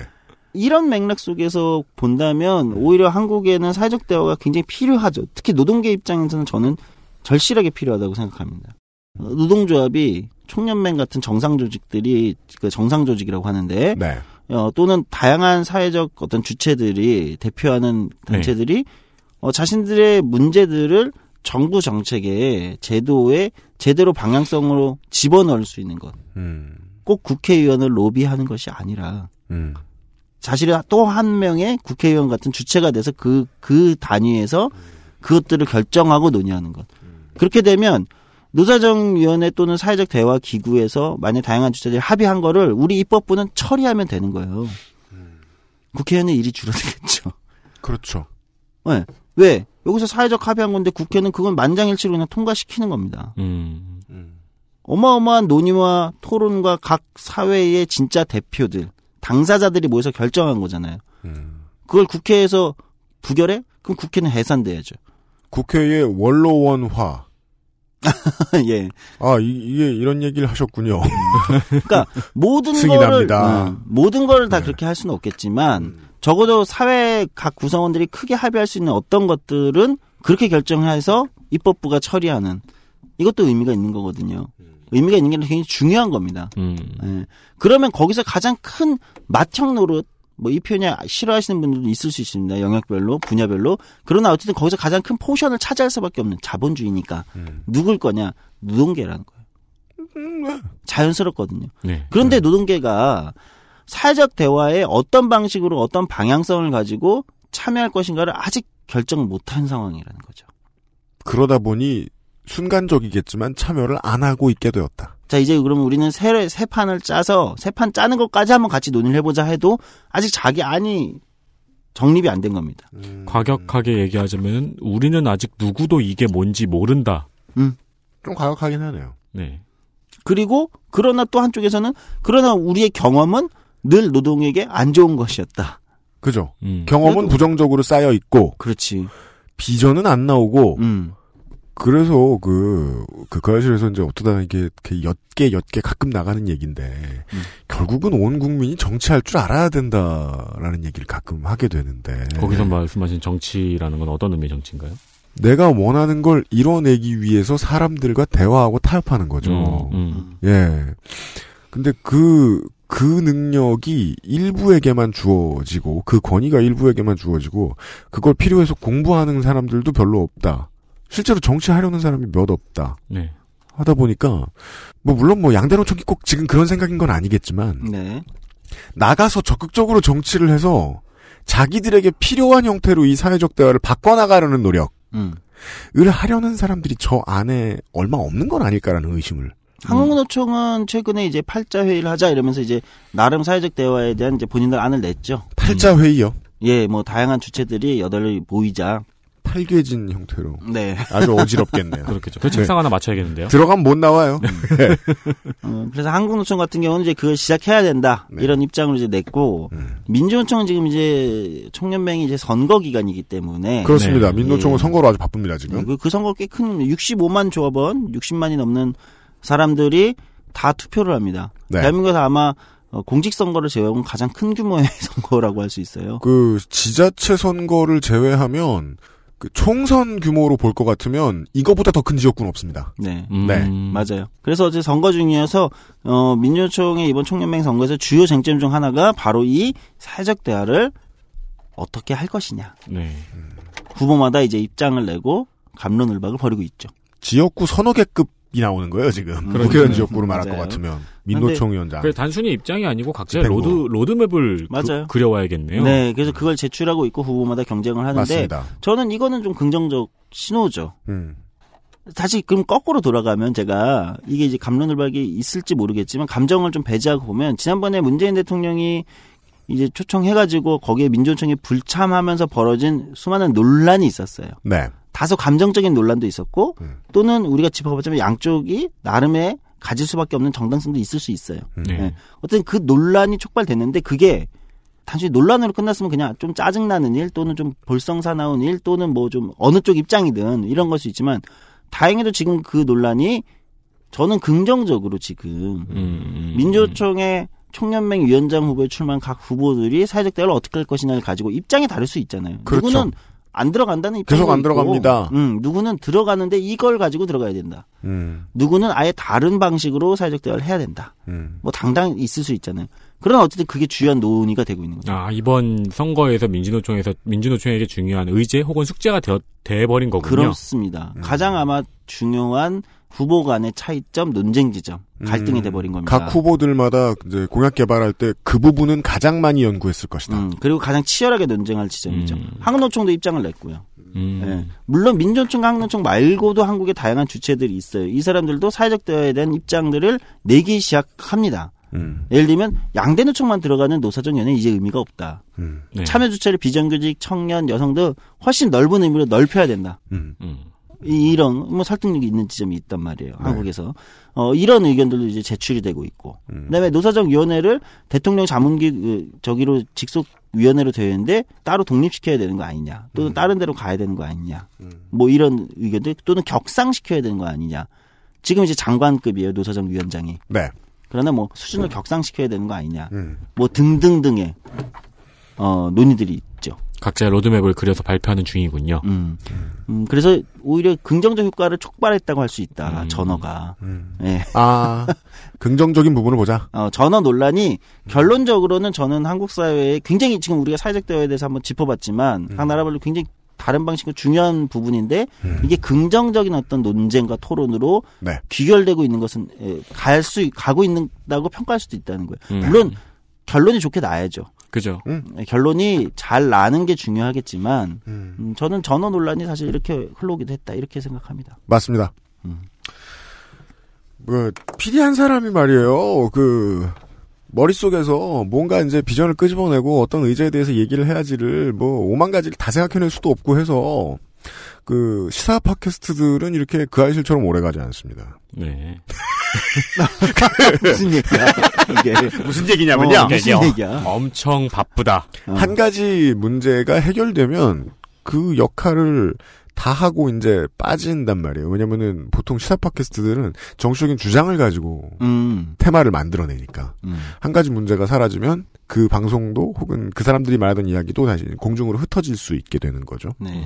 그것이 이제 뭐 적폐 청산이든 아니면은 뭐 뭐 할까요? 뭐 그 노동 인권이든 여성 인권이든 환경 문제든 해결되면. 근데 요 몇 년 동안 이제 그런 문제들이 해결되는 모습을 꾸준히 봤어요. 5년 동안. 음. 예, 정권도 바뀌고. 네. 그 다음에 이제 그동안의 10년간의 보수 정권이 무슨 잘못을 했는지는 낱낱이 드러나고.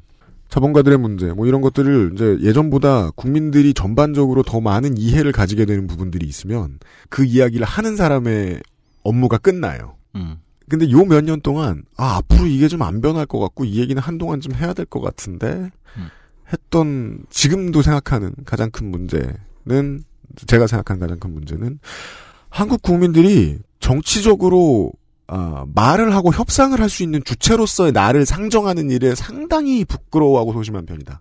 내가 곧 주인일 수 있다라는 생각을 좀 덜 하는 편이다. 음. 그래서 지금 이, 이 이야기를 조 소장이 말씀 들으면서 처음으로 생각해 보게 됐단 말이에요. 이게 사회적 대화가 원활히 이루어지려면 무수히 많은 정치인들이 여전히 이런 캠페인들을 다 하고 있는 있습니다만은 사람들이 그래 어 내가 내 이야기를 이렇게 해가지고 다른 사람들 설득해서 이걸 이뤄낼 수 있으면 참 좋겠다. 음.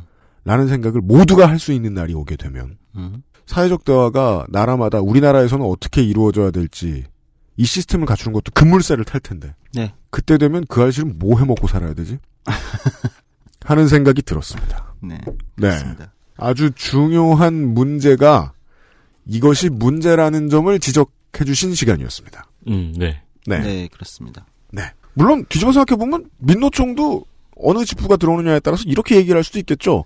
그 다른 이제 노조 단체들에게 어 우리가 산별 노조를 더 늘리고 음. 지원을 더 하고 그 산별 노조들 새로 가입하는 노조들이 만족할 때까지 우리 선에서 합의체 내겠다. 음. 우리가 더 커지는 쪽으로 하자. 네. 라고 제안할 수도 있겠죠. 실제로 민노총은 그 노력을 하고 있고요. 네, 그렇죠. 그 시- 지난 10년 동안 비정규직도 받았지.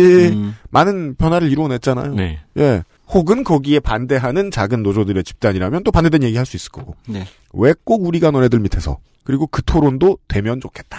그죠. 음. 뭐 저는 뭐 그러면서도 전화를 먹으면서 얘기했어도 되지 않았을까 하는 생각도 들긴 드는데. 네. 네. 저도 뭐 기본적인 입장은 네. 그래서 바라는 게 있다면 다음번에는 청와대의 홍보실에 누가 이런 머리 안 굴렸으면 좋겠다 하는 네, 생각을 오히려 합니다. 어, 시작을 담담하게 음, 그런 거 없이 음. 네. 그러니까 사회적 대화라는 게 어떤 나라들의 사회적 대화는요 음, 스웨덴이 그런데 그 나라의 총리가 2주에 한 번이라고 그랬나요? 어, 한 달에 한 번이라고 그랬나요? 그러니까 자기 별장에 어, 노조 대표, 음. 사측 대표, 경제인 연합 대표, 뭐 어디 대표 이를 모아서 네. 한 달에 한 번씩 매번 이제 식사를 했답니다. 음. 자기 음, 별장에서. 음. 그게 그 나라의 사회적 대화의 원형입니다. 그렇게 기초부터 밟아나가는 게 필요할 수도 있다는 생각이 듭니다. 예, 그렇습니다. 그러니까 너무 첫 시작을 무겁게 또 안 밟아도 되는 거거든요. 네. 네. 예, 다양한 층위가 있다는 거예요. 네. 그런 걸 우리 한번 고민해 보는 게 필요하지 않을까 생각합니다. 네. 대화를 하자 말자에서 대화를 어떻게 할까로 발전하는 데에 이놈의 전어가 도움이 된 부분이 있다. 네. 라는 그렇습니다. 이야기. 네. 였습니다. 시사 아카데미 시간이었습니다. 아, 조성조 소장과는 올해 아니면 내년에 뵙도록 하겠습니다. 조성주 소장 시간 나는 거 봐서요. 너무 피로가 많이 쌓여 보이셔가지고, 예, 안 됐어, 안 됐어. 이제 통화하는 거 옆에서 이렇게 듣고 있으면은 되게 그 업무 자판기 역할을 하시더라고요. 요즘 뭐 게임도 못 하시고 드라마도 못 보시죠? 네, 그래서 화가 나고 있어요. 분노가 막 쌓이고 있어가지고 네. 어디 풀 데가 없어요. 네. 매우 확고한 명제입니다. 40대에겐 시간이 필요합니다. 네. 네. 조성주 소장 시간 날 때 또 다시 만나뵐게요. 조성주 소장 수고하셨습니다. 네, 감사합니다. 그것은 알기 싫다는 인생은 한방. 원광 디지털대학교 한방 건강학과에서 도와주고 있습니다. XSFM입니다.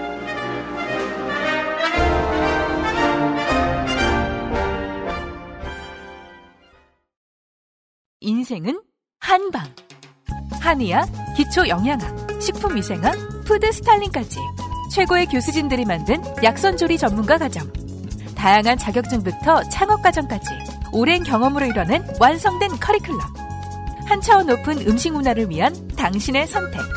원광 디지털대학교 한방건강학과에서 2017년 12월 8일 원서 접수를 시작합니다. 인생은 한방. 원광 디지털대학교 한방건강학과. 카카오톡으로 지난 수업 내용을 확인하고 반복해서 연습할 수 있습니다. 늘어난 실력을 매일 알려주는 전화 영어. Perfect 25.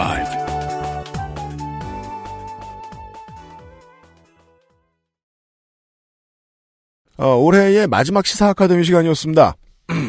독일, 네덜란드, 프랑스나 북유럽 같은 곳의 사회적 대화 모델에 대해서 이야기를 들어보았습니다. 산별 노조가 엄청나게 잘 조직된 독일의 모델, 기업 단위에서 노사 공동 결정제도, 나아가서 전국 단위의 정당과 노조의 관계를 비롯한 사회적 대화 모델이 다양하고 탄탄하게 마련돼 있다는 이야기를 해드렸고요. 네덜란드의 케이스를 말씀을 드렸습니다. 네덜란드의 노동재단 사회경제위원회. 이것은 이제 그 노동 전문가들이 번역을 어떻게 하느냐에 따라 단어가, 단어가 다를 수 있겠죠. 이 두 축으로 사회적 대화가 진행이 된다라는 얘기를 해드렸고요. 프랑스의 노조 조직률이 낮, 노조 조직률이 낮다 라는 이야기도 해드렸습니다. 그리고 프랑스의 사회적 대화가 없느냐 하면 그것도 아니고 예, 노동에 한정하기보다는 사회 각계의 정상들이 모여서 어, 정상 뭐 서밋 이런 거 한다. 예, 요 정도의 이야기를 드렸고요. 이게 한국에서 차용할 수 있을 만한 모델인지도 모르겠다 라는 견해를 조성조 소장이 밝혀주셨죠. 그리고 북유럽의 경우에는 아, 노조가 노동계가 참여하는 것이 사회적 대화라고 말해야 될지 모르겠다. 왜냐하면 노동계가 정해놓으면 국가는 거기에 반드시 따라야 하기 때문 국가가 거의 노조 거라서. 요런 얘기까지 해드렸습니다.